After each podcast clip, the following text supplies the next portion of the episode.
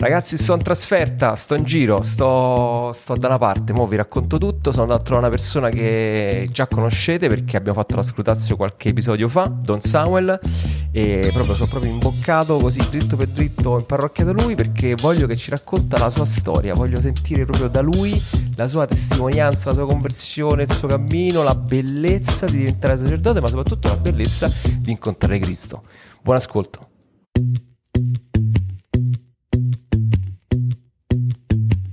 Vi ricordo che 5 pane e 2 pesci è completamente finanziato da un crowdfunding di provvidenza. È finanziato grazie a te. Per partecipare, link in descrizione.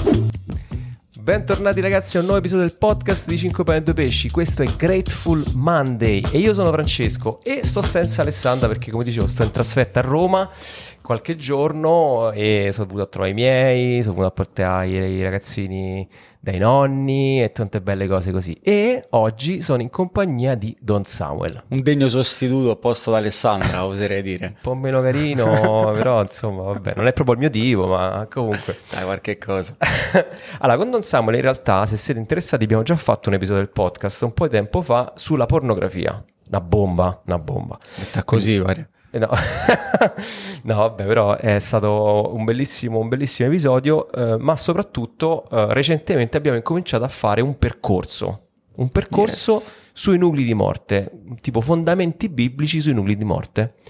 Perché con i ragazzi di Oret Labora abbiamo fatto eh, quello che si chiama così in gergo, un po' casereccio, la scrutazio che è un modo di, di, di imparare a eh, scrutare le scritture, a leggere la Bibbia e, e, a estrarre i criteri biblici per la tua vita, mh, mm, in particolare seguendo un po' la linea dei nuclei di morte. Vabbè, questo episodio abbiamo fatto due o tre, due, tre due, setti- sì, due, due settimane fa. Ne faremo un altro, cioè nel senso l'idea è che facciamo tutti i nuclei di morte. Mo, eh, come ho detto, non ho promesso niente di pubblicarli tutti, ci proviamo, ma in più Don Samuel ha dei progetti in merito che poi piano piano vi sveleremo appena, appena, diventano più concreti. Progetti fatti insieme, oltretutto. Progetti fatti in casa, belli, bellissimi.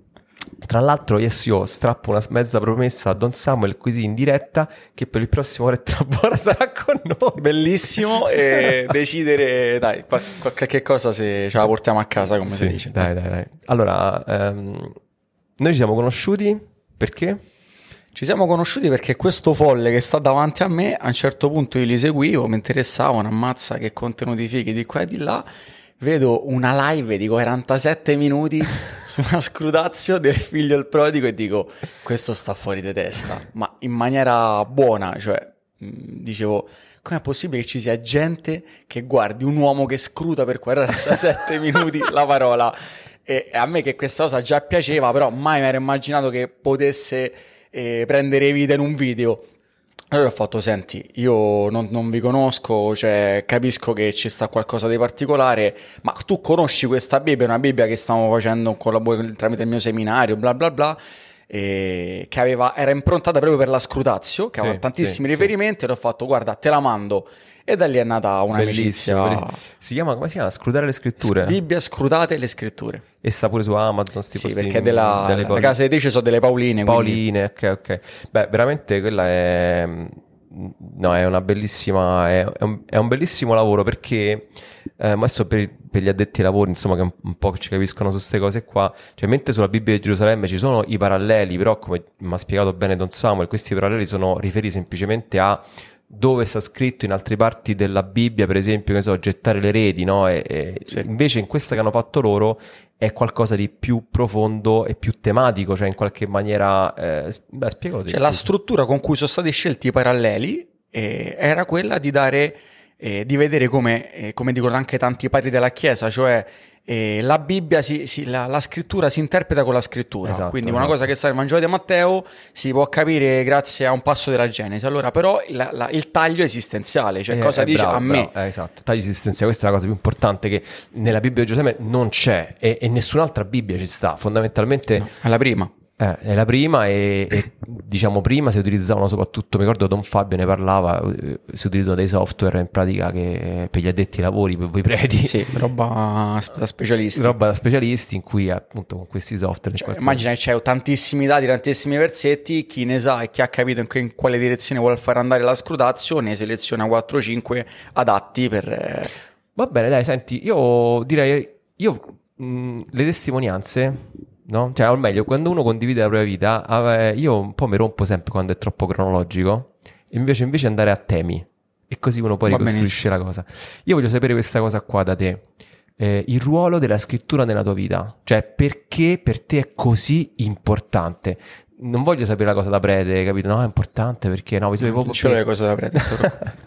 no, voglio sapere proprio per te, uh, nel tuo cammino proprio di.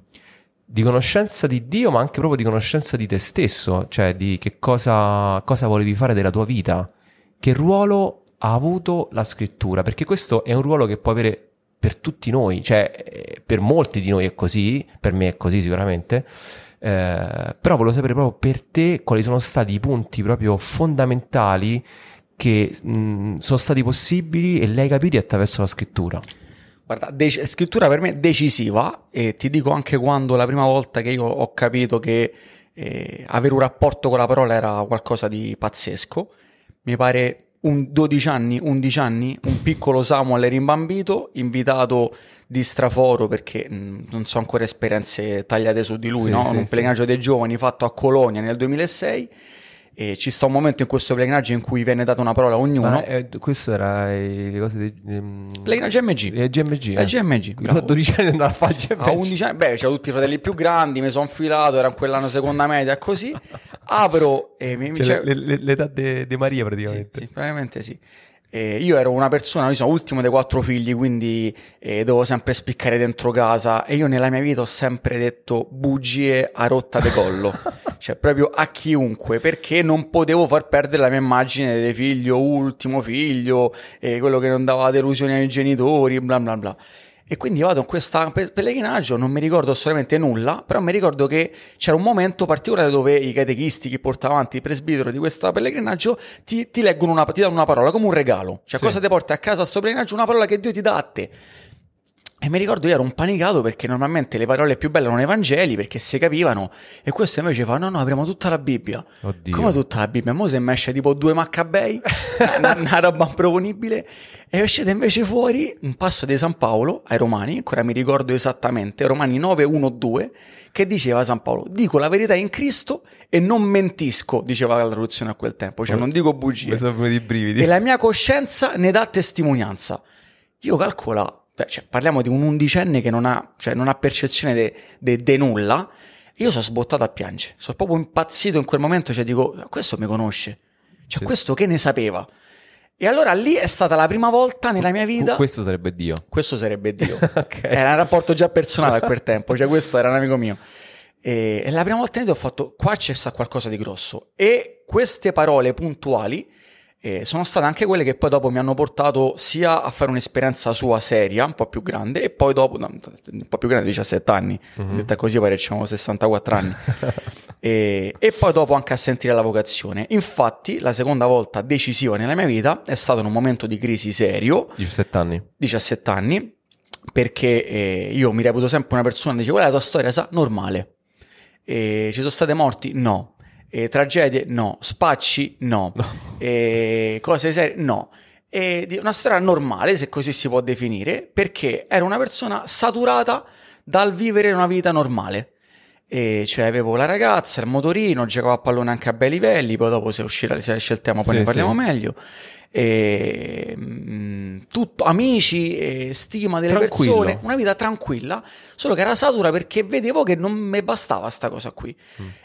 avevo una piccola macchia, ne parlo nella mia vita, no, non è vero, non è piccola macchia, ce ne ho avute tante, che era quella di voler scommettere. E io mi piaceva scommettere un sacco di giocate, poker, un sacco di giocate, perché io racconto sempre, io facevo questa roba perché la mia ossessione era controllare la realtà e scommettere è una forma di controllare la realtà. Perché?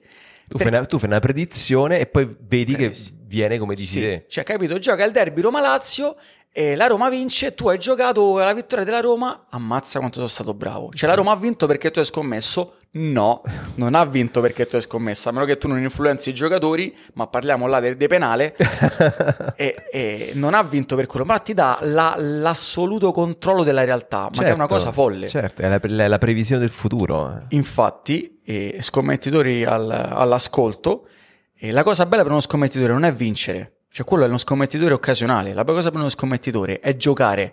Quindi paradossalmente quando mi giocavo le partite del weekend e la perdevo magari la prima che era il venerdì sera, era pure mezzo bello perché così potevo rigiocare subito un'altra schedina il sabato, il giorno dopo. perché la cosa bella è, è, dire, oh, ho controllato la realtà. Poi i soldi fanno piacere, certo, vinci 100, 200, 1000 euro in una maniera assurda. Quindi questa roba qua mi ha portato in un baratro, ha portato a mentire a tutti quanti. Okay. Perché poi dopo con la ragazza dovevi mentire, dentro casa dovevi mentire. Ma dovevi mentire che non giocavi o che cosa? Che non giocavo, che non rubavo i soldi perché poi a 16-17 anni i soldi dove li trovi? Eh. E li trovi e rubando di qua e di là, però eh, ragazzi Samuel è un bravo ragazzo è l'uomo che a scuola prende sempre 7. Io racconto perché prende 7? Perché 6 ti possono rompere le palle. Giusto. Perché a 6 ti può impegnare di più. 8 devi dimostrare sempre, a me non mandava di dimostrare, 7 nessuno mi rompe. Eh, Quindi, eh, no Man's Land è bellissimo, cioè, stai lì, sei stai, bravo, stai nessuno ti può dire niente, bello, mi piace. Bravissimo, quindi è una filosofia di vita, cioè io faccio il mio, non troppo mediocre, non troppo eccelso. E, io, e quindi... io invece ero per il 6. Cioè, proprio... Eri proprio tu il minimo sindacale. Il minimo sindacale, cioè proprio vuol dire io ti voglio dimostrare con la mia vita che proprio non me ne frega niente, però non mi puoi dire niente. non mi puoi dire niente. Invece 7 già sembra che ti sei impegnato. 7 un po' mi sono impegnato, sì, sì, mm. proprio non volevo proprio rotture da nessuno e quindi non potevo perdere quell'immagine là. Poi Samuel scommette. Cioè, capito? Sembra una piaga. No, beh, mo, una piccola parentesi, detta così la stai dicendo in maniera molto leggera, però scommettere è una cosa grave. Cioè, nel senso, abbiamo fatto un video sui nuclei di morte, dice quali sono i presupposti per dover assolutamente far finire una relazione, sono le dipendenze. Sì dipendenza dalla droga, dipendenza dall'alcol, ma anche dipendenza dalle scommesse, che è una cosa gravissima. Io conosco famiglie distrutte perché lui si è giocato al mondo, Preso. ma anche lei, anche donne ho conosciuto che, che scommettevano e, e, se vendevano casa. Cioè, eh, eh, si arriva a questo. Se c'è qualcuno in ascolto che ha il fidanzato, il ragazzo, la ragazza che scommette e lo prende sotto gamba, o tu stesso lo stai prendendo sotto gamba, è una cosa grossa, o no? Io, io ne parlo prendendola sotto camera, una cosa devastante, perché okay. avevo 15-16 anni, sì, sì. quindi è sempre tutto rapporto, non avevo stipendio, non avevo famiglia, roba varia. Ma non ti potevi che... vendere casa, chiaramente. No, mi potevo vendere casa, ma è chiaro che questa roba porta a situazioni folli completamente.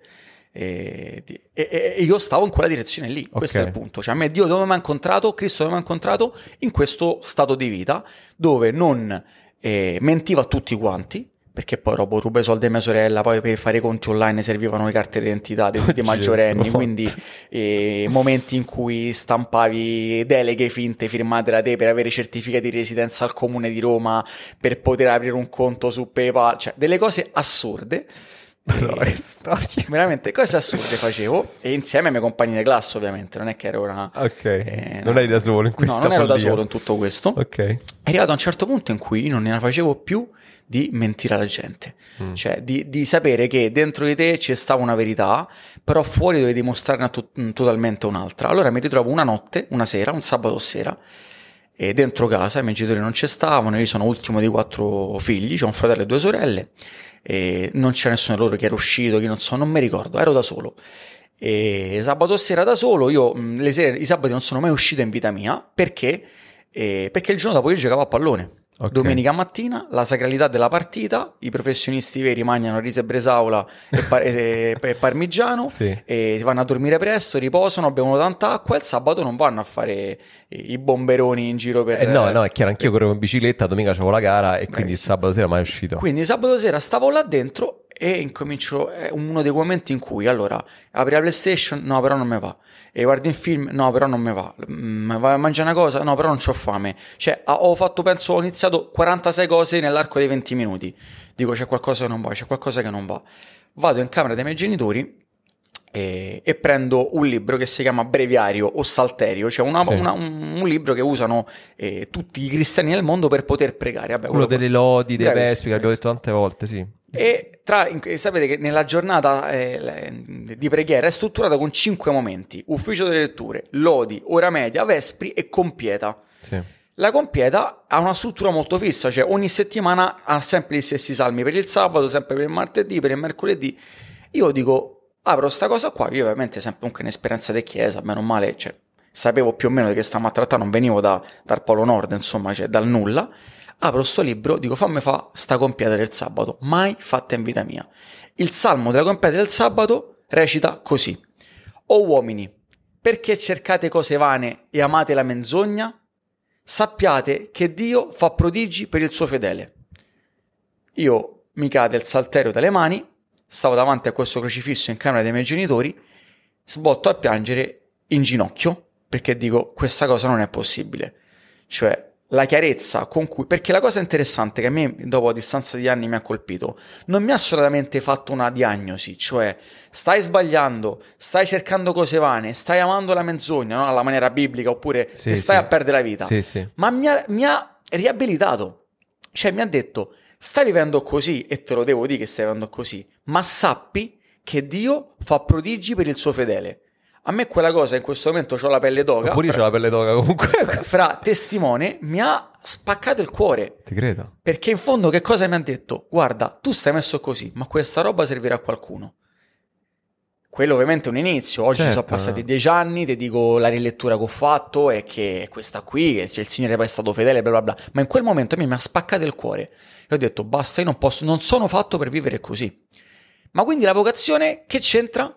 Innanzitutto, vedere che la parola di Dio è stata puntuale, cucita, una diagnosi e che ti riabilita. E ti riabilita, infatti, bellissimo. Cioè, ti dà anche una strada di- da percorrere. pazzesca. Cioè, io ogni volta che racconto questa storia, io, cioè, mi emoziona perché dici, cioè, è stata vera, reale, cioè, poteva capitare a chi, po- qualsiasi passo biblico che poteva centrare, è stato perfetto per me, cioè, è stata una diagnosi perfetta. Chiaramente poi dopo, io sono ho vissuto in un contesto di chiesa, e i miei genitori sono entrati nel cammino una catecumenale, i miei fratelli anche, io anche, e, e ho- ho- è il mio cammino di fede. Cioè, il cammino di fede che oggi mi aiuta e mi, mi- mi alimenta quotidianamente per diventare cristiano. Sì. I presbiteri, i preti di questo cammino di fede che sono sempre passati dentro casa mia, davanti, sono stati per- persone pazzesche, pazze eh, dal punto di vista di vita che facevano. E io da piccoletto mi domandavo, ma perché questo? Mi torna dall'India, dalla Costa d'Avorio, erano preti magari che stavano in missione lì. Tornano a casa questi mesi, questi due mesi, e raccontano queste storie di, di cose folli, senza soldi, provvidenze, miracoli, gente che cambia vita, matrimoni ricostruiti. E io sto a pensare a come svortare 50 euro per giocarmi alla Serie B svedese martedì, matt- martedì mattina, perché di questo si trattava. La nuda sì, e cruda sì. verità, era questo. Eh, vabbè, la, la sua concretezza è toccante. Cioè, io a stamparmi le quote in compagni di classe veramente per la Serie B svedese perché in Scandinavia, nel nord dell'Europa giocano durante la settimana e io questi qua raccontano delle cose assurde, a me il cuore mi batteva. Sì. Cioè, dicevo, sta roba è, è- è troppo. E quindi chiaro che io quando avevo in testa un prete, e non me ne vogliono tutte le altre storie, ma io non avevo in mente un chirichetto, Sì, uno sì. Che, che diceva messa. No, Sapete hai in mente uno che viaggiava, che andava in posti assurdi e, faceva miracoli. E che annunciava il Vangelo e il predicava. Sì. A me questa cosa più mi affascinava. E dicevo, cioè, ma quanto è figa sta cosa? Però poi c'è un limite, no? Perché può annunciare il Vangelo e predicare anche chi non è prete. Mhm. Però è chiaro che vedere la loro vita totalmente dedicata a Cristo e a questa missione che non si può fare con una famiglia così tanto quanto la fanno loro, Certo. allora ho detto, cioè, quando nella vita mia poi mi sono crollate certe cose, ovvero un fidanzamento che andava tutto sommato bene, normale anche quello, da sette anche quello, un anno, un anno di fidanzamento, tutte le regole precise del fidanzamento cristiano. Questo è successo prima o dopo questo evento dei 17 anni? E durante. Durante. Cioè, quindi tu stavi insieme a sta ragazza? Sì, stavo insieme a sta ragazza. Fidanzamento da sette, normalissimo, e cristiano con tutti i sacri crismi, nella castità, né per paura né per fondamentalismo, ma mh, per rispetto. Ci volevamo conoscere, io ho sempre saputo dentro di me questa ma voglio sposare. Oggi siamo pronti, a 17 anni andannamo, ma Sì. questa ma voglio sposare. È lei, la madre dei miei figli. E cioè, stavo Cioè, quindi un fidanzamento veramente che comunque puntava in qual- per Sì. essere 17 anni, comunque puntava al matrimonio. Sì, puntava al matrimonio. Poi Mazza. dopo magari siamo sposati a 26 anni, sai quello che è, però No, vabbè, andava, sì. andava in quella direzione lì. E contento, cioè senza cose strane, ansie, paure. E a un certo punto litighiamo una litigata normalissima, cioè del tipo, ma allora tu non mi ami più, no, ora non lo so. Cioè, ti giuro, ma delle cose, ora manco mi ricordo. Vabbè, 17 anni. 17 cioè, una cosa, una cosa di una normalità, una- di una banalità. Io torno a casa e lei stava abitava a Castelli Romani per chi conosce la zona è fuori Roma, quindi per, prende il treno ogni volta per andare da Ma tu lei. dove abitavi? Io so di Basilica San Paolo, Ok. cioè per chi è stato a Roma, è vicino alla Vicino Basilica San l'Euro? Paolo. Sì, l'Euro. Ehm, E, quindi viaggi qua e là, per tornare ogni volta è un'ora e un quarto, un'ora, un'ora Sì, di viaggio. sì. Torno su sto treno, il vuoto dentro di me. Cioè, come se non avessi litigato con nessuno.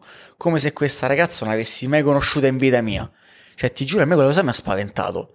Perché ho detto, cioè, è possibile che non c'ho neanche un po' di senso di colpa, di rimorso, di voglia di piangere. Io piango per qualsiasi cosa, sono una persona totalmente emotiva, ma totalmente emotiva, non ho versato una lacrima. Torno a casa, mamma, ho litigato co- con questa ragazza e non ho, non ho nessun tipo di voglia di tornare indietro. E mia madre mi guarda come dice, ma che c'ha questo qui? E lì nel treno, in quel viaggio di ritorno, per la prima volta ho pensato, ma se la mia vita fosse indirizzata a fare prete? No, no, no, sa, non ci penso, no, no, vabbè, sa, ma come sei sei fomentato, lascia perdere, non può essere questo. In verità non ci avevo mai pensato in vita mia a questa cosa qui ed era quella che mi faceva a me battere il cuore, cioè vedere questi preti e dire io voglio vivere anch'io così. Però a quel tempo tu giocavi a pallone. Bravissimo, io giocavo a pallone a quel tempo e io sono sempre stato, e lo sono ancora in altre forme, un invasato di calcio. di calcio giocato e visto, Non scommesso. sì, non scommesso, e le scommesse me l'avevano rovinato. Paradossalmente, eh, la cosa bella che io c'avevo, Aspetta, aspetta, da quant'è che, cioè, quando inizi a giocare a pallone veramente, diciamo? veramente a 12 anni, quando ci sono le cose, non ci sono più gli arbitri che lo fanno i genitori dei ragazzetti, ma le cose diventano a un certo livello. Quindi tu stavi in una squadra, gio- La t'allenavi. squadra mi allenavo, sono portiere, ho sempre giocato in porta, un ruolo sempre molto individuali- individualista, anche se sei costretto a giocare con gli altri, però se fai la bella parata ti prendi te gli onori, se fai una papera ti prendi te eh, il gli oneri. E ho fatto questo percorso e riusciva. Io una, fa- una nostra famiglia, una famiglia dei portieri, mio padre, poi mio fratello più grande, poi io. Ah, non lo sapevo tutta questa storia. Una famiglia dei portieri. Una tradizione. Una, una tradizione eh, sacerdotale, insomma, in cui si è, si è trasmessa la fede per il calcio. E, e ci piaceva, cioè io ho sempre approcciato lo sport da professionista. Vi ripetevo, non uscivo il sabato, non è stato per me una maniera di dire, ah, oddio, rimorchio, eh, sesso, droga e rock and roll. E quindi No, beh, ma lo sport eh, per un ragazzo, cioè io che correvo in bicicletta, cioè, e, e anch'io lo facevo con questo spirito qua. Cioè, io ho fatto le preselezioni nazionali, eh, correvo coi, coi Van Basso, che ha vinto Beh, il giro diverse volte, che, che è dell'età mia. e, cioè, voglio dire, questo qui era il giro di persone che frequentavo io. E eh, per me era, era totalizzante perché era un modo per eh, investire tutta quell'energia che ha un ragazzo a 15 anni, 16 anni, 17 anni in qualcosa di proficuo, in qualcosa che non sia sempre queste stupidaggini della scuola che pigli 7, pigli 8, che tutto un po' manipolato dalla simpatia del professore, così. Lì, se stai in porta, hai preso il gol, hai preso il gol, se hai parato, hai parato, se vinci una gara in bicicletta per distacco, hai vinto una gara in bicicletta per distacco, punto, fine del discorso, non c'è niente da dire. solamente che io ho un alto tasso di competizione dentro di me, cioè roba che se io gioco a ping pong o a palletta con mio nipote dei 4 anni, devo vincere. E, no, detta così no, però dentro magari se, Vabbè, se, dove- se perdo apposta rosico, cioè capito, mi dispiace. No, no, no, no, certo, questo qua è la mentalità del vincente che non è eh, nel sente che devi vincere, però che eh, sente fortissima questa cosa del, di dover comunque vincere. Sì, una competizione, è sempre una sfida, una, Sempre una una competizione tremenda, sì, Questo sì. chi mi conosce bene lo sa, cioè, Vabbè, vabbè, fa parte di, di- di- di una mentalità sportiva agonistica, diciamo, conosco tanta gente così. Sì. E quindi succede che le cose vanno tanto nel calcio, arriva a un bel livello e poi c'è sta sempre il momento di rottura, cioè il momento che o che fa il salto di qualità nel professionismo Eh, infatti, infatti anche io ho vissuto questa cosa qua. Vai, eh, racconta o, bene. o- o molli e fai una- prendi un'altra strada ed è successo a 17 anni, avevo compiuto gli anni da 5 giorni, arriva un fax nella mia società dove io stavo giocando, eh, AS Roma. AS Roma ti chiama per fare un provino, io sono sempre molto onesto poi perché racconto questa cosa, poi dopo un, minuto dopo che tu hai parlato con me vai a raccontare un altro, Samuel ha fatto 20 presenze in Champions League.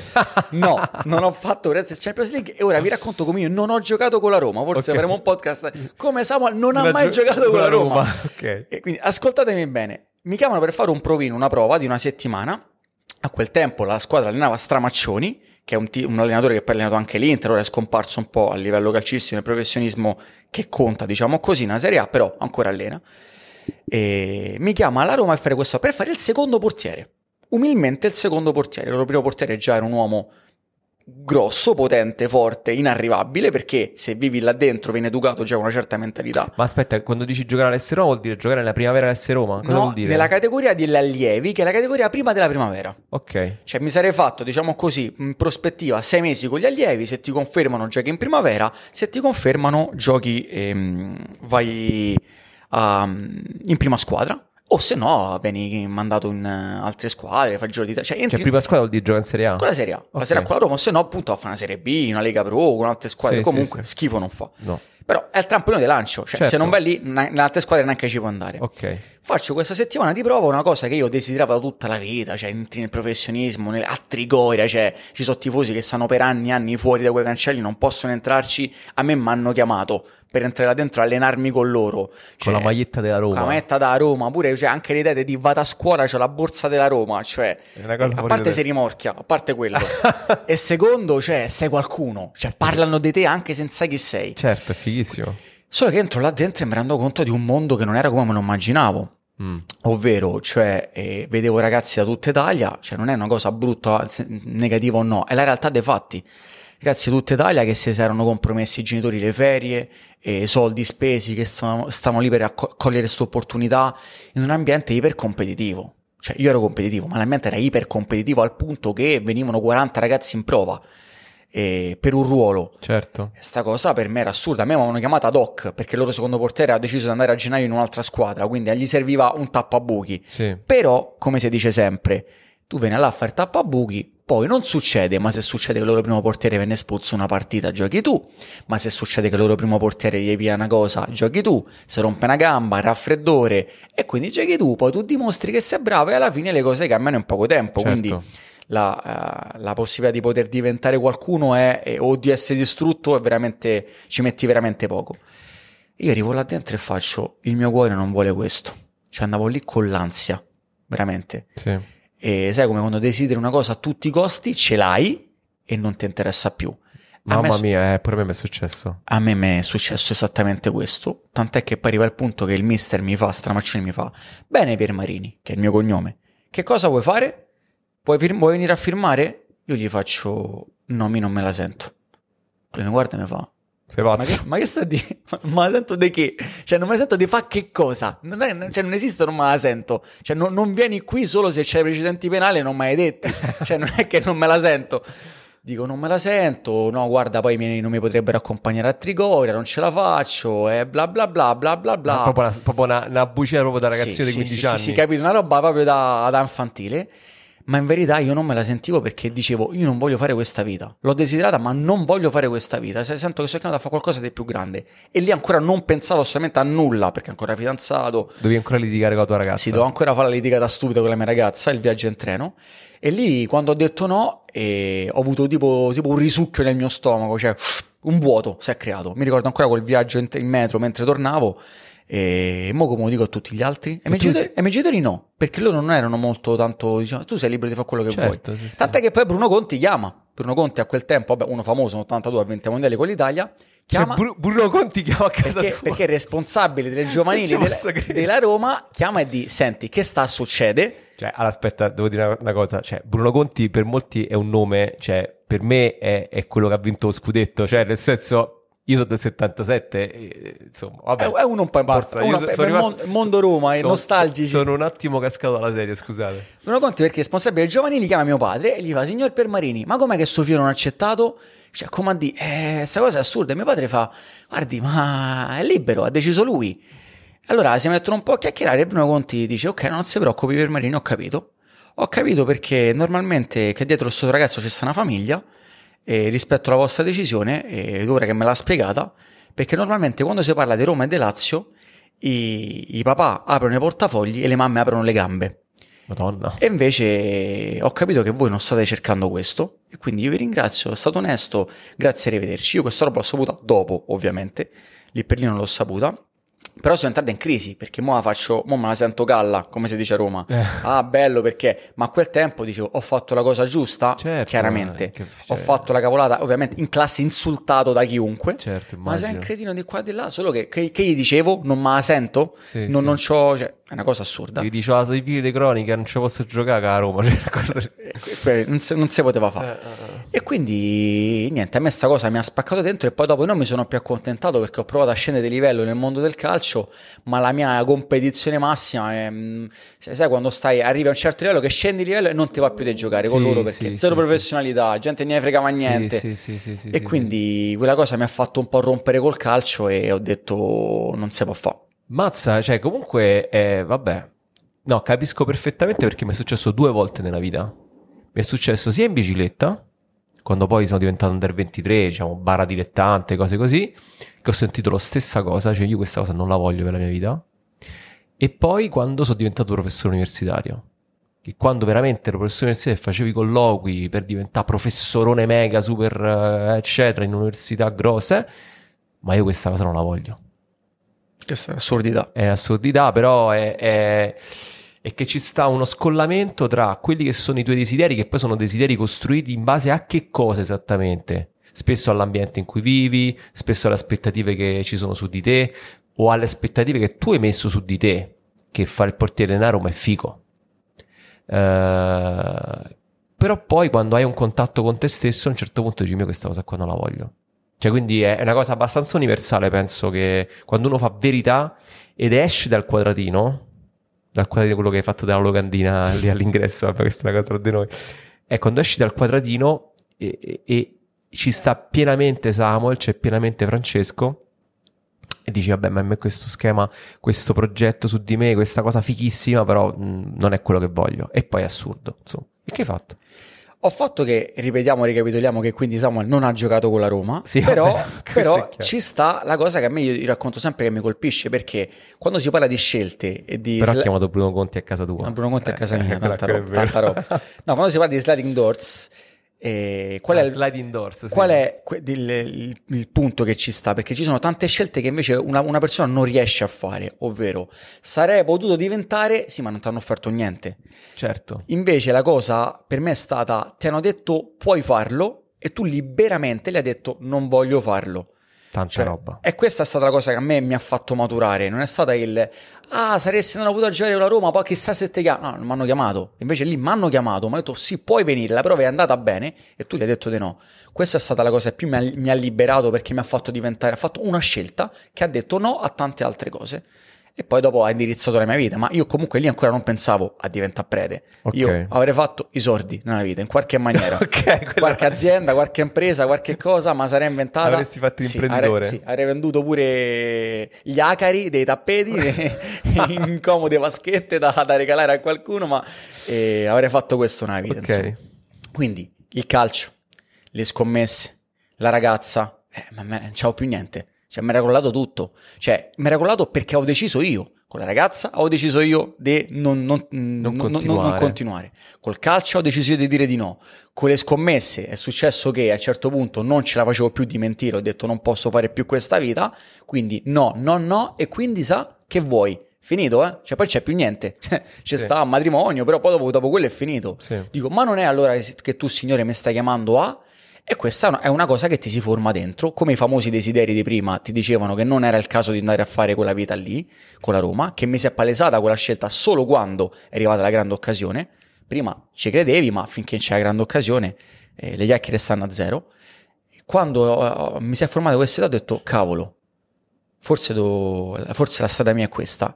E la cosa bella, poi non so se succede a tutte le vocazioni, ma quello che mi è successo a me, cioè, è come un innamoramento. Cioè, ti rendi conto che Cristo ti inonda e ti spacca il cuore e all'inizio pensi solo a che figo è salvare l'uomo. Cioè, quello che, che tu hai fatto con me, tramite quella parola, che a me mi ha spaccato il cuore, che figo farla con qualcun altro. Come? Non lo so, so solo che è figo e vorrei farlo H24, 7 su 7, 365 su 365 per tutta la vita. Ma guarda che questo comporta non avere una donna, non, non hai capito, non mi interessa. Ma guarda che questo comporta, non mi interessa, cioè questa è la, cosa, è la cosa più figa. E là poi dopo c'è un discernimento per entrare in seminario e altri 1800 step.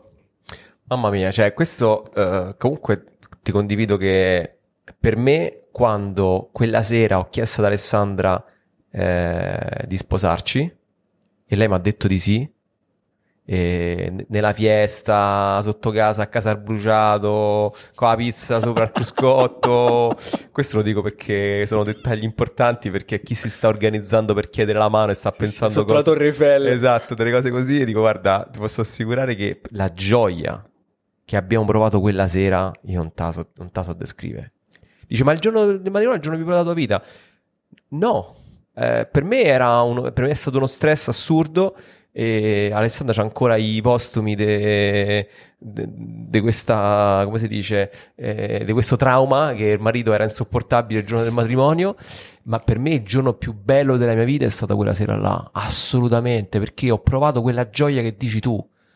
È stato come dire mm, una specie di così come immagino, immagino veramente che tu stai sull'onda più alta dell'oceano e riesci a stare in piedi sulla tavola e mo stai scendendo su quest'onda meravigliosa, Bravo. col sole in faccia, il vento nei capelli per chi ce l'ha e, e- e queste cose.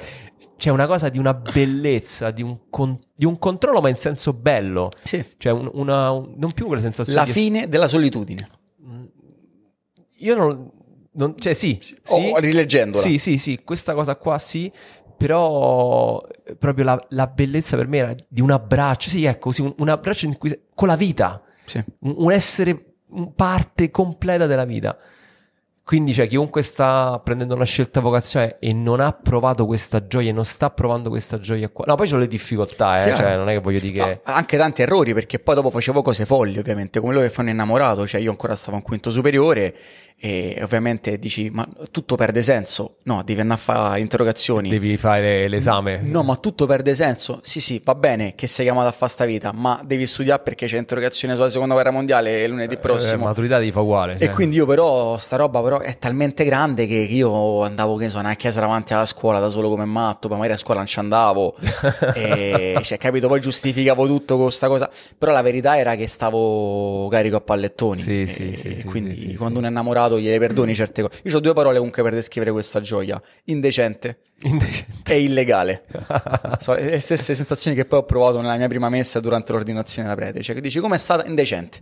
Si può, si può spiegare, è una roba illegale, cioè ti mettono dentro per quanto è... di quanto è forte, Sì. di quanto... Eh, sì, cioè chi sta facendo un discernimento, ha fatto una scelta o sta facendo una scelta, non voglio dire che deve essere questo il metro di misura, però questa gioia, questa cosa che...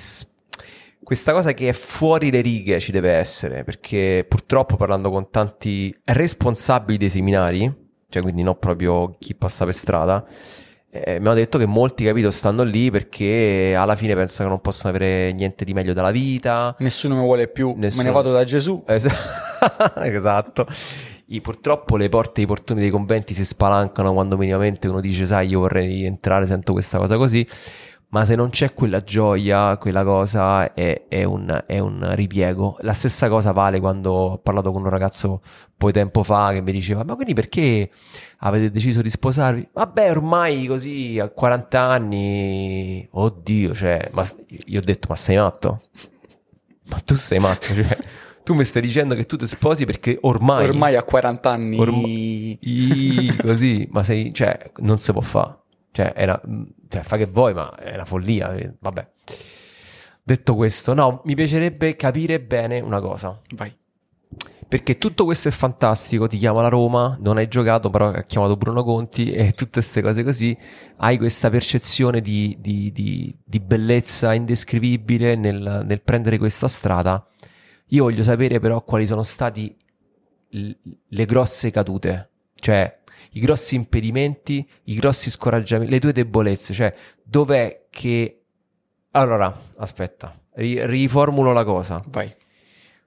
quando uno vede una cosa bella, bellissima e ci si incammina, c'è sempre il rischio che tu costruisca questa cosa con le tue mani. Bravo.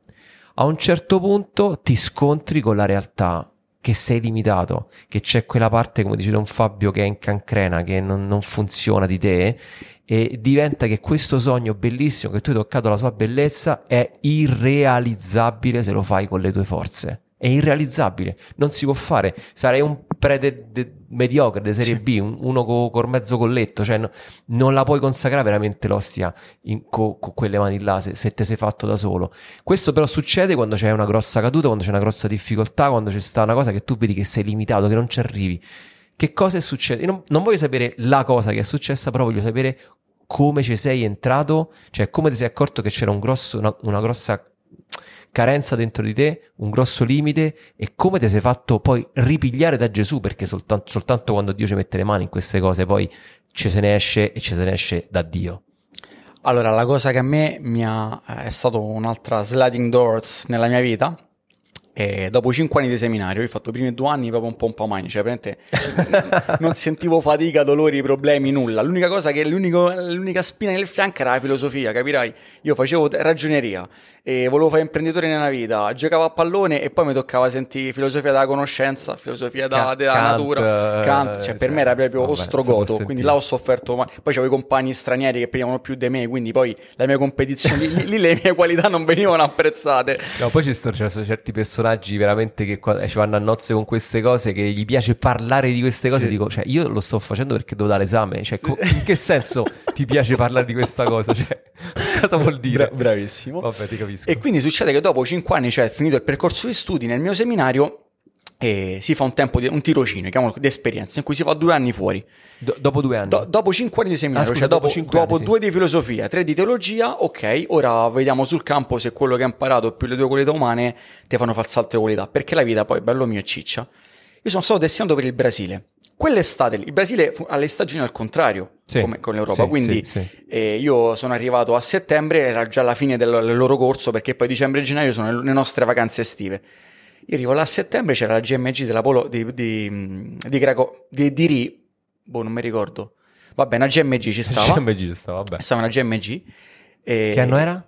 2009, Mm, boh. Rio de Janeiro forse? Forse No, no, no, non lo so 2000 proprio, 2013, vabbè. Eh, non mi ricordo, Madrid, vabbè, una di queste, no. E faccio questa GMG e, e non mi interessava niente né niente, forse Polonia, Cracovia, era Cracovia. Cioè, tu sei stato mandato in Brasile e però sei Ero, ero già destinato. Ho detto faccio la GMG con la mia Ah, parrocchia ah, a, ok, ok, a- ok. agosto, fine luglio, era Cracovia 100%. Sì. Dopo di questa parto e vado lì in Brasile e mi faccio i miei due anni. Sì, sì. Quella GMG è stata devastante perché usciva fuori di me il fatto che io ero debole, non ce la facevo, cannavo a Dio alla gente, mi ero innamorato praticamente di qualsiasi... che che andava a Dio alla gente là in missione. Io Ah, gli- ni- cosa che- andavi a cosa- dire? Eh sì, Eh, vabbè, sì, un romano un po' velocizzato. contratto, sì. Cosa gli andavo a dire, giustamente, io perdonatemi, ma... Eh, mi ero innamorato di 464 persone al minuto. cioè, praticamente chiunque passava è lei la donna della mia vita, è lei la fine della mia solitudine. E quindi è successo che stavo in una crisi in cui io sta vita non la posso fare. Perché se sono così, non posso andare avanti con questa vita qui. Quindi io Certo. non servo a niente. E... Quindi inve- sco- uno scontro proprio tremendo con la realtà. la realtà è con Dio e faccio, guarda, io non ci voglio andare all'Ambra, vado a parlare con il mio rettore e faccio, io non ci voglio andare, voglio lasciare il seminario, così non posso stare a notte, non dormo, sto male, un po' non si può fare. E faccio, e lui mi dice, sì sì va bene, però comunque tu i primi tre mesi ci vai. No, ti ho detto che io voglio uscire dal seminario, non so se hai capito. Sì sì, no, ti ho capito, però tu i primi tre mesi ci vai, poi dopo decidi. Va bene, io, le sfide mi piacciono, mm, la competizione mi piace, dico va bene, io vado là, delegno, come a dire, io mo ti dimostro che questi tre mesi Dio non mi parla, non succede niente, perché ho capito che cosa è buono per la vita mia E non ci voglio stare. e non ci voglio stare qua. Parto senza sapere una parola di, Di portoghese, portoghese. ma niente, mi ero prefissato, Simo faccio i corsi, ciao, i corsi al mare, te posso immaginare che corsi al mare facevo a Roma. E vado lì senza sapere una parola, con un prete e una donna che è consacrata, diciamo che ha dato tutta la sua vita per fare questa Una missione. consacrata laica. Sì. E, lei è responsabile di questa equipe, di questo team, diciamo. Eravamo in tre.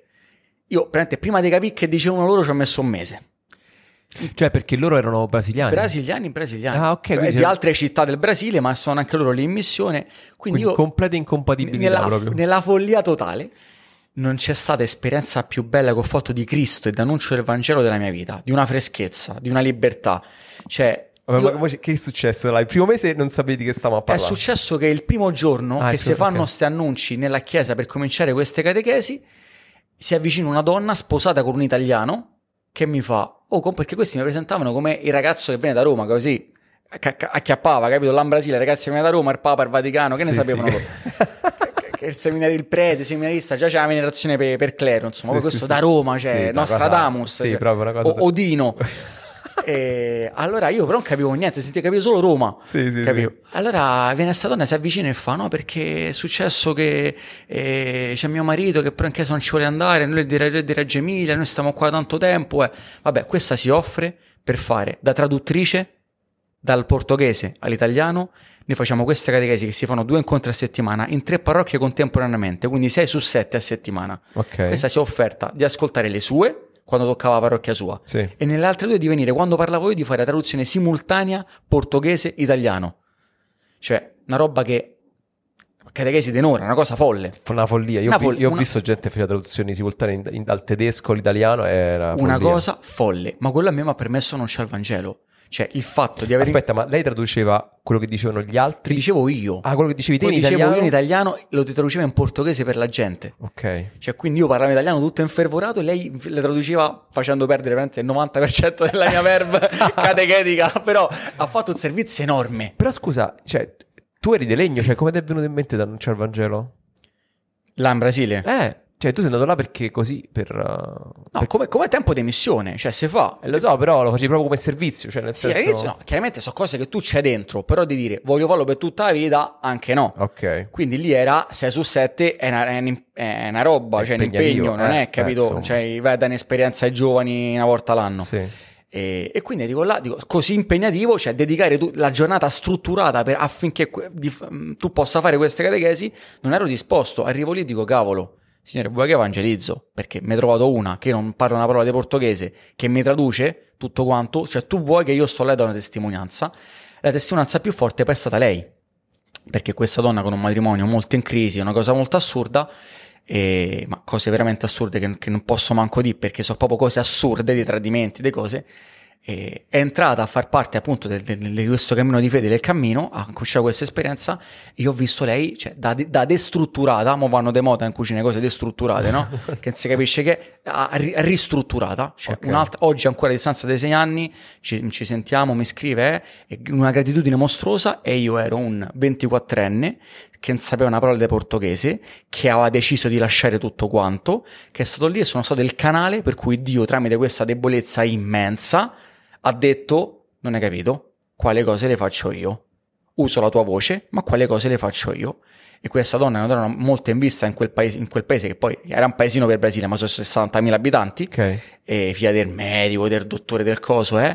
E poi ha spaccato tutto quanto, perché poi com'è possibile che questa è entrata ad entrare a chiesa? Chi gliel'ha fatto fa? Che normalmente nel Sud America ci sta un po' lo stereotipo, se entri in chiesa è perché sei povero, è perché non c'è più speranza, non c'è niente a che fa. Invece io ero tutta- tutt'altro, io la povertà non ho vista mai in vita mia. Quindi che questa era entrata nella chiesa, incontrò Gesù Cristo e tutti che gli stava intorno dicevano tu stai fuori, ma questa era ancora fedele al marito. È stata una cosa assurda. E, e t- anche tanti facevano guarda che c'è la, nulli- la- la- la nullità del matrimonio. Cioè quel matrimonio non c'ha senso esiste lei faceva Tonno tu non hai capito. Forse prima ci potevo pensare. Oggi voglio rimanere fedele. Cioè so contenta di vivere perché quello che mi ha denunciato è troppo grosso cinque anni fa oggi sta su un altro pianeta Mamma E mia. e dice, e allora Dio dice, le tue debolezze? Madonna, cioè se non è questo un canale con cui Dio mi ha usato a 24 anni sbarbato, a barba non c'ho manco mo, però eh, sbarbato veramente, cioè a 24 anni non c'è la percezione di poter dire. Un immaturo. Se può salvare la vita di qualcuno? Sì, se Sì. può fare. Non come lo dici tu però. Ma infatti secondo me questa cosa qua è il paradigma di tutti i paradigmi, no? Che eh, faccio sempre questo esempio, no? Questa storiella che quando tu guidi nella vita tua e, e a un certo punto vedi Gesù Cristo che sta lì alla fermata dell'autobus, ma chi è che non inchioda e dice oh dai monta, cioè vieni con me, te porto io. Ma qua il problema è proprio un altro, è quando tu incontri Gesù Cristo nella tua vita, tu devi inchiodare giusto, ma poi devi scendere dalla macchina e fai dici guida te. Certo.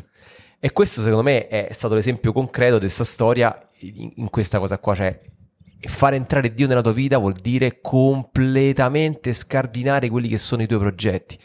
Mi ha scritto una ragazza l'altro giorno, ma io vorrei soltanto sposarmi. Il tuo problema è... Qual è il mio problema? Il tuo problema è questo, che tu vorresti soltanto sposarti. E dentro non c'è sta nessuno dentro sta cosa. Cioè, il problema è che eh, lo vuoi fare te.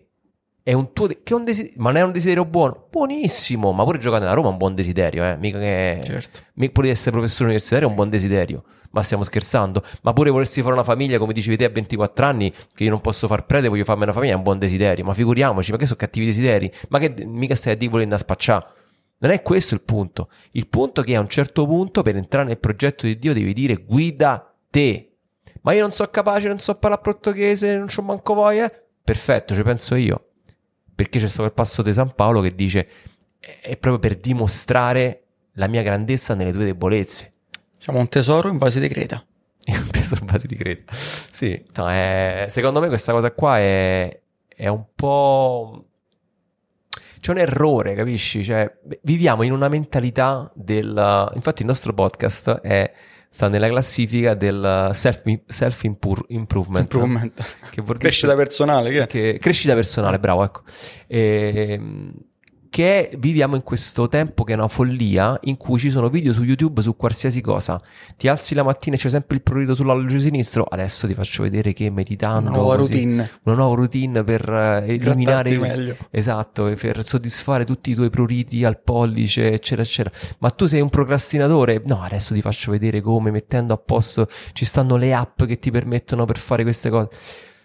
Figuriamoci, tutte cose utili, eh, nel senso quello che non ti strozza ingrassa, va bene, però il punto è che ci sta una mentalità che tu puoi curarti in tutto, qualsiasi aspetto della tua vita, tu ti puoi fare la tua medicina naturale, fatta soltanto di erbe che crescono in quel bosco lì, eccetera, così, col sale himalayano e non so, il ghiaccio arta- artico e quello che sia, in questo modo tu veramente è un po' una cazzata. Anzi, dirò, Tanto, di- tanto una dirò- cazzata. dirò di più, è proprio che ti porta proprio fuori strada. Cioè il self-improvement sicuramente sono delle tecniche utili, ma quando sono indirizzate bene, cioè Alla relazione. quan- quando, quando, quando tu sei a disposizione. Cioè è chiaro che può, anche per me è utile farmi una lista di cose da fare, una specie di, di checklist di come devo portare avanti un, un progetto. Va bene, questo è giusto, questa è una tecnica, giusto, va bene, l'ho imparato anch'io, magari seguendo un video su YouTube, non mi ricordo, va bene. Però il punto è che la vita ti cambia e cambia a tutti quelli che stanno intorno a te. Questo è un altro dettaglio che proprio ci manca completamente in questo discorso del, del um, self-improvement, come si dice? Crescita personale. Crescita personale. Che il punto non è che tu arrivi a un tuo perfezionista edonistico e narcisistico, non ce ne frega No. niente a nessuno. Il punto è che quando Dio entra nella tua vita e tu ti rendi disponibile a farti cambiare, cambi te.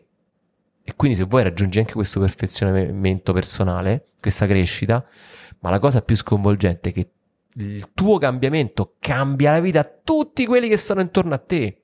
È questa la cosa pazzesca, pazzesca, che quando ti fai cambiare la vita da Dio, qualsiasi persona può essere pure quello che hai ficcato sotto perché sei passato col rosso e dopo ti fermi e dici oddio non l'ho visto, eh, pure a quello gli cambi la vita. Cioè anche se fai cose, diciamo, tra virgolette, che non hai proprio finalizzate, diciamo, a, che ne so, all'annuncio o chissà Certo. che cosa, proprio la tua presenza eh, cambia le vite delle persone che stanno accanto. Perché non esiste un atto che non è relazionale, non c'è un atto che tu dici guarda io lo faccio ma non voglio comunicare niente, no, tu comunichi sempre qualcosa anche quando stai da solo nella stanzetta. Sì. E- allora, però anche in questo bisogna stare attenti, cioè eh, i- sempre gli eccessi. No, sai che la parola, le, le eresie nascono perché sono sempre assolutizzazioni di una parte della verità. Cioè c'è una parte della verità, ma si assolutizza sempre e questo non va bene ne- Sì. nella Chiesa né né nessuna cosa. Come, qual è il rischio di questa esperienza qua? Cioè di dire, ok, o sei solo un narcisista pazzo che ti costruisci da te e utilizzi la Chiesa per costruirti, o sei solamente uno che ha un debole da frustrarsi e che non riesce a fare niente, che non, non si può svegliare la mattina se non... Se non ness- nessuna delle due cose è vera. Cioè c'è sempre un equilibrio, ci sta la debolezza, ma anche delle capacità personali, che ti ha date sempre Dio, però cioè, bisogna usarle, perché se non le usi stai facendo da filtro, magari Dio vorrebbe parlare con qualcuno e tu uno non si impegna, non fa una cosa, eh, cioè, fai No, da ma- filtro. No, no, ma se- secondo me il discorso è che bisogna. è- è- è, mm, mettiamo che tu hai energie mille no? per la crescita personale o per eh, fare qualcosa nella tua vita, no? E, e, tu le impegni per questa tua crescita. Il punto non è impegnarle per la crescita, ma impegnarle nella relazione con Dio. Cioè, tu, se virgolette, sei passivo nella tua crescita personale, ma sei super attivo nella conoscenza con Dio. Bravo. E il progetto te lo costruisce lui, te lo cuce addosso per te. Tu non devi costruire il progetto, tu devi costruire la relazione con lui. In questo devi essere attivo al miliardo del miliardo. Proprio super. Però tutto il resto poi lo fa Cristo. Ma lo facciamo un gancio devastante? Vai. Il gancio devastante è come te lo fa vedere il progetto Dio? Ah. Perché te parla dentro la capoccia? Perché ti svegli dopo una notte ubriaco e tu dici ok ho trovato l'intuizione? Con la realtà. Bene, la realtà come si interpreta? Si interpreta tramite alcuni criteri, alcune chiavi, quello che dicevo anche nella scrutazio, vattela a risentire. Quella di qualche episodio fa. Di qualche episodio fa, l'unica che penso che ci sta, oltre a, all'esperimento folle nelle, de, de, de, del figlio al prodigo di Francesco. Che quello, che quello pure è, è, un podcast, secondo sì. me è uno dei primissimi episodi del podcast, eh? è sì. un bonus track, qualcosa del genere. Una roba, una, una bella appendice importante. Come si fa allora a vedere? Bisogna essere uno delle chiavi, cioè la lente che ci mette la scrittura, la Chiesa, con le, le sue liturgie, Cristo, cioè mo non mi vado a spiegare tutto quanto, no, no, ma no, si capisce, vabbè, vabbè. con cui legge la realtà, è quella che ti fa capire il progetto di Dio, perché ci sta qualcosa che tu puoi confondere per il progetto di Dio, in verità è solamente narcisismo una o è solamente follia. croce rossinismo, una tua follia completa. Allora, la realtà riscontra sempre che tu là dentro è la, la tua mattonella giusta, questo, la lente per capire è stare con la scrittura. Ripeto, forse per la, lo ripeto altre miliardi di volte, non ci sono altre maniere che Dio ha per parlarci che se non attraverso la scrittura. I riti e, le, e i sacramenti sono tutti a partire dalla scrittura nel senso che non è che prevengono da là, perché poi c'è stata anche la tradizione della Chiesa, ma la prima parte di ogni rito è sempre annunciare la parola di Dio, non c'è mai l'atto che può diventare un atto magico, non è una cosa da maghi, cioè prima si annuncia la parola di Dio che trasforma il cuore e cambia la percezione della realtà e allora te lo visibilizzo concretamente con un oggetto materiale. Ah, quindi appunto chiudiamo il cerchio sul discorso delle scritture, no? Cioè alla fine perché è importante eh, scrutare le scritture? Perché da lì acquisisci criteri biblici per decodificare la realtà, per capirla, per capire chi sei tu, per capire come funziona la vita, come funzionano le relazioni, ma soprattutto forse come funziona Dio, perché noi di Dio abbiamo sempre un'idea sì, sì. tutta nostra, che non c'ha niente a che fare con... Uh... Un effetto placebo soprattutto. sì, con, con, con, la realtà. E appunto, quindi... Mh, mm, però qua ci sta uno scoglio grande e poi secondo me con questo possiamo veramente mettere il cappello a tutto quanto che, ehm, che voce ha Dio chi l'ha mai ascoltato? Nessuno. Dio ti parla attraverso le scritture, ma per leggere le scritture mh, mm, la, passa per termine, deve essere capace. Certo, ha bisogno di, di maestri e profeti. Cioè non esiste un cristiano che non abbia visto un altro cristiano. A Dio non si manifesta co, appunto con la Bibbia rivelata, appunto, la meditazione è sempre da parte di altri cristiani. Io sono prete, ma sono cristiano. Certo. Uh, tu sei un laico, questa parola che a me non piace per niente, ma di fatto così per, per, per, per categorizzarci, però di fatto sei un cristiano. Allora, se c'è qualcuno che sta più avanti nella fede, che ha progredito nella fede, ha la possibilità e per sua natura nel battesimo di poter insegnare questo a chiunque altro, cioè qualcuno che ti insegna una metodologia, una maniera per poter stare con la parola, per avere luce su quello che ti sta succedendo, ma questo lo si può fare solamente se hai visto un altro cristiano. Cioè, come mi parla Dio, ti parla tramite altri cristiani. Quando hai ascoltato quella bella catechesi che ti ha toccato il cuore, quando hai fatto quel percorso, quando hai fatto... Ti sta parlando Dio utilizzando i suoi profeti. C'è qualcuno che... Vedete, e concludo, cioè almeno mi ammazzetto poi. Il profeta non è quello che ti annuncia il futuro, che eh. ti dice sarai ricco quella, se quella, fai... quella veggente. Quella è veggente, che c'è sta, quella è Calipso che sta sulla Tuscolana, che legge le carte, legge le mani. Il profeta è quello che legge in profondità la vita che è sì. differente. Cioè, tu hai una lettura della vita, il profeta che è un altro cristiano, un prete, un catechista, un laico, una coppia sposata, chi, una suora, chi te pare a te, che dice in nome di Dio, dico come, come, Dio vuole che tu viva, ti legge in profondità la vita. Oracolo del Signore. Bravissimo. Che significa parola di Dio, significa oracolo del Signore. Cioè, dice, oracolo del Signore è questo ha detto Dio. Sì. Allora, ma, no, voglio chiudere così però. Eh, ok, io ho ascoltato il podcast sto, voglio incominciare a mettere mano sulla parola di Dio, però non so manco chi è Abramo.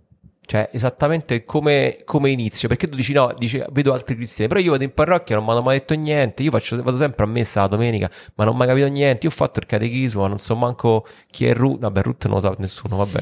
Però è un altro. Manco Ruth, un, un, altro, un altro famoso. Salomone, non so chi è Salomone. Eccetera, Davide. Davide, eh, Davide. Vabbè. Come devo fare? Self, self improvement. Ecco la self improvement. Ad oggi strumenti per farlo e, e, le risorse che si trovano su internet, ma sono molto. Diciamo che io ho davanti Francesco che mi ha fatto questa domanda, ma in verità so perché mi ha fatto questa domanda, perché ne abbiamo parlato prima di questo podcast. no, vabbè, no, vabbè, non è soltanto per quello, ma perché secondo me questo è un problema reale. Sì, è un problema reale. E purtroppo è un problema reale a cui non ci sono facili soluzioni perché la, la, l'evangelizzazione della Chiesa è sempre capillare, parte da diocesi, parte da, da, dalla conferenza episcopale, diocesi, parrocchia e il tuo gruppo particolare, quindi è difficile magari creare un contesto in cui da, da Rovigo o da, da Canicattini ti fanno hai, hai, le stesse voci, però grazie a Dio ci sono eh, i nuovi media, non si può sentire questa parola no. nel 2022, no. I, mass, so che, i mass media. Sono vecchi ormai. che ti dà possibilità di accedere a tanti contenuti, forse non fatti in maniera sistematica. Io penso a tutte le cose che c'è, che c'è Fabio Rosini, che c'è Pigogo, che sono cose fatte da delle persone. Sì. Mm, per, per, lo più, a volte Fabio fa delle cose anche per la Radio Vaticana, ma con un pubblico più ampio. E uno può prendere, catturare, mordicchiare, capito, come un topolino al formaggio. Eh. Non c'è una cosa strutturata per dire ok, voglio capire chi è Abramo, voglio capire chi è Salomone ed è per questo che vi stiamo vendendo un prodotto a 1500 no, non è vero, ne parlavamo con Francesco di fare una un'idea, cosa... un'idea, sì, un'idea. Che, che, abbiamo è questa, no? E più strutturata di dire ok, eh, how to, how to do, cioè come fare per capire questo personaggio eh, tramite appunto l'escrutazio. No, questo sì, questa è sicuramente una cosa che eh, non so come, non so quando, penso che, che Samuel farà, perché è una cosa che, sta, che fa Samuel, noi ci abbiamo giusto chiacchierato insieme, eh, però diciamo all'oggi, perché aspettando questa cosa che spero che arriverà, all'oggi secondo me le cose da fare mh, potrebbero essere proprio iniziare a leggere il Vangelo del giorno. Sì. Cioè, iniziare a avere un contatto quotidiano con la parola. Ma io non capisco quello che dice così. Appuntatele. Appunta, appuntati le domande, anche le cose che tu c'hai. Perché, per esempio, sì. Perché chi so i Sadducei? Perché Cristo si incarna con i Sadducei? Che significa?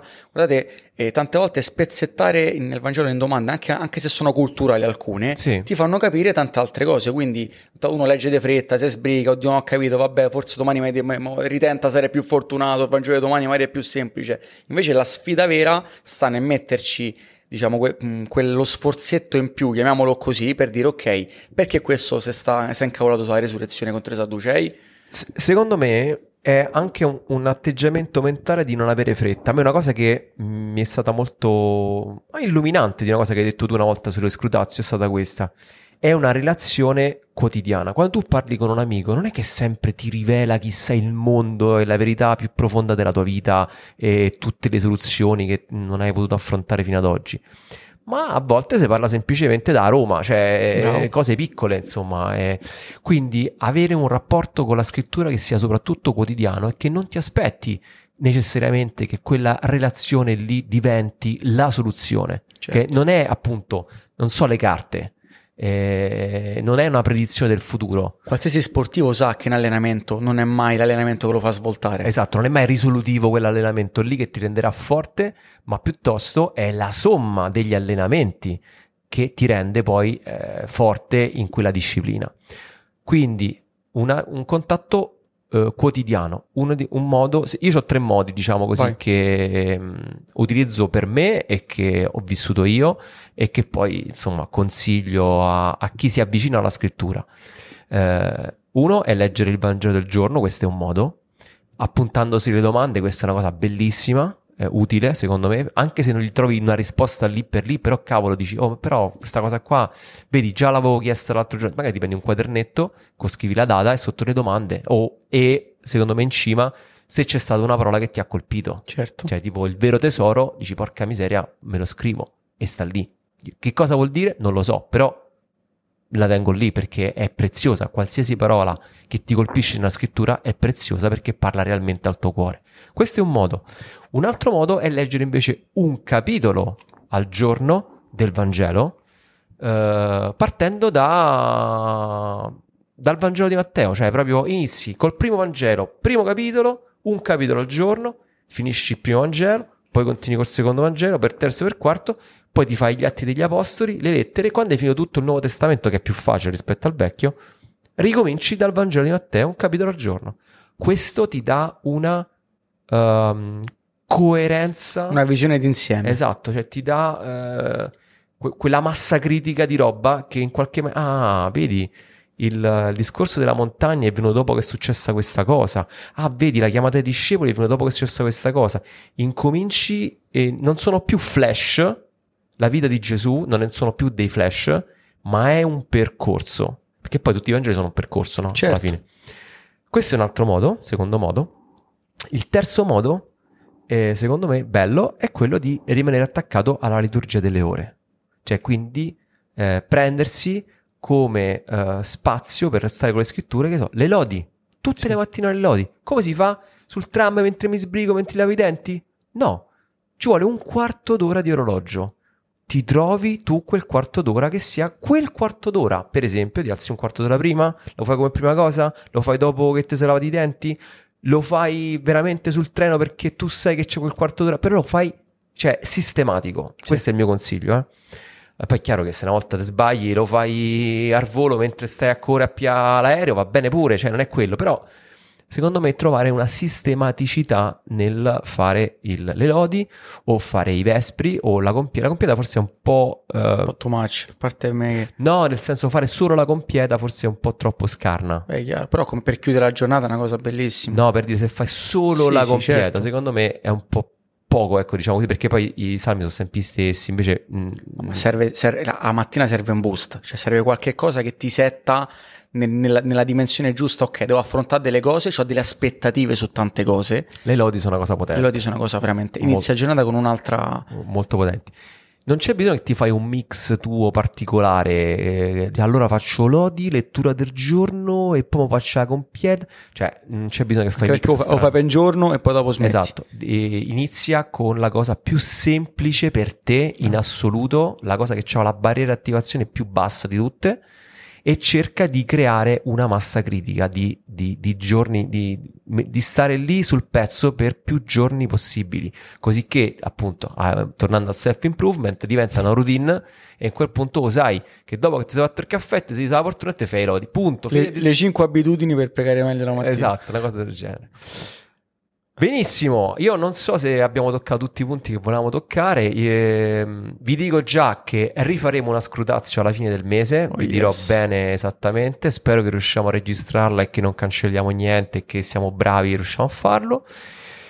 E niente, Don Samuel è a Roma, sì. Quindi se volete venire a trovare, si può dire la parrocchia? Si può dire, sì. Ah. No, mi trovo, sono vice parroco nella parrocchia San Giovanni Battista della Salle, zona Eur Torrino, che è un santo sfigatissimo perché ha inventato la scuola dell'obbligo e, e, quindi diciamo che non, è, non, non c'è troppo appille su Agia. Cioè San Francesco il confronto è eh, sì. una Maserati, il nostro so, è un po', eh. un po' nasconderci. Sì, sì, l'ha fatto, però in verità è una ibrida, è sbagliato. È una Hyundai ibrida, ibrida, vabbè, niente così. Eh, no, però volevo, se sei d'accordo, che dai due ganci sulle attività che iniziate qua così vaghi, non è che devi dire giornata così, sì, però sì, bene, secondo me quelle due cose va sul sito poi lo, lo vede insomma. No, vabbè, però quelle due cose là che volete fare diciamo, le, le, le, cose veramente fighe che ne vale la pena e indirizzate proprio per gente che sta a 0 o meno 20 sono uno sulla linea del podcast che state ascoltando perché si chiama Carismi di coppia, che è un percorso chiamiamolo così per darci una dicitura di preparazione remota al matrimonio, cioè per coppie dei fidanzati che vogliono degli strumenti per vivere il fidanzamento. Si usa come gancio, si fa esperienza anche con tante altre coppie, sono degli incontri settimanali, una roba molto easy, tranquilla, però anche abbastanza potente che spezza le gambe. E che inizierà? Che inizierà Circa? il 2 ottobre, 2 tutte, ottobre. tutte, le domeniche sera. Poi se chi va sul sito della parrocchia lo trova, non vi preoccupate, scrivete, in qualche maniera si fa, insomma, non, non vi perderete. E invece l'altra cosa molto figa è di fare un primo annuncio, cioè tutte quelle persone che stanno veramente a zero a livello di fede, quindi al di là del matrimonio, del fidanzamento, della vocazione, come faccio a capire se sto cristianesimo è veramente come mi hanno raccontato la signora Filomena di 97 anni alla comunione o è, cade- è, è, è veramente figo. Allora, abbiamo questa esperienza che si chiama Il vero tesoro, che è un primo annuncio. Noi prendiamo il discorso della montagna, che è il cuore del Vangelo, la cosa più potente, più, più, più forte, più spacca tutto, più controversa, più controversa che nemmeno si capisce perché si butta sul sociale, sulle cose. Del cristianesimo per far vedere che in fondo sto Cristo è un figo, cioè uno che, che, che veramente trasforma le vite e la affrontiamo nell'arco di un anno, cioè non sì. nell'arco di mezza, mezza, giornata. E quello è tutti i giovedì da ottobre ricomincia, tutti i poi vieni qua non te pare, non ci so, so puntate che ti sei perso, non ci so cose che devi sapere prima. Diciamo che il discorso a montagna è così potente che ogni catechesi, ogni incontro è uno schiaffo, è una manata in faccia, come si dice. Quindi eh, dipende se decidi di piattere tutte quante o solamente alcune esatto, durante il, il corso dipende, dell'anno. Dipende se sei un buon incassatore sì. oppure se vai già al tappeto subito. Bravissimo. Vabbè, chiaramente queste sono tutte cose in presenza, cioè non, non certo. cominciate a scrivere, no, ma online, ma non è che si possono registrare. No, no. no. cioè se poi un giorno... Gente di Roma o dintorni che, sì. che, è il pazzo che vuole venire. Esatto, quindi non... Uh, va bene. Niente, questo, grazie Don Samuel. Grazie noi, voi, continuiamo, te, noi, continuiamo, a collaborare. Lui ha un sacco di idee divertenti per, anche per 5 2 pesci, utili. E quindi poi, ripeto, eh, l'avremo con noi a Oret Laboratory tutto. ci, ci sarà. Ci sarò, ci sarò, da qualche va parte bene. ci sarò. E, e, questo va bene. Allora, eh, grazie, buona settimana e venerdì esce la newsletter. Per iscriversi alla newsletter 5p2p.it la mettete a vostra email, esce una newsletter ogni venerdì e ogni lunedì Grateful Monday come oggi, una cosa figa come questa o magari anche di più, chissà. Che ci aspetta. Ciao ciao. Ciao. Grazie per essere stati con noi, vi ricordo che sul nostro sito 5p2p.it potrai iscriverti alla newsletter e partecipare al crowdfunding di provvidenza Offri un caffè. Ci vediamo la prossima settimana.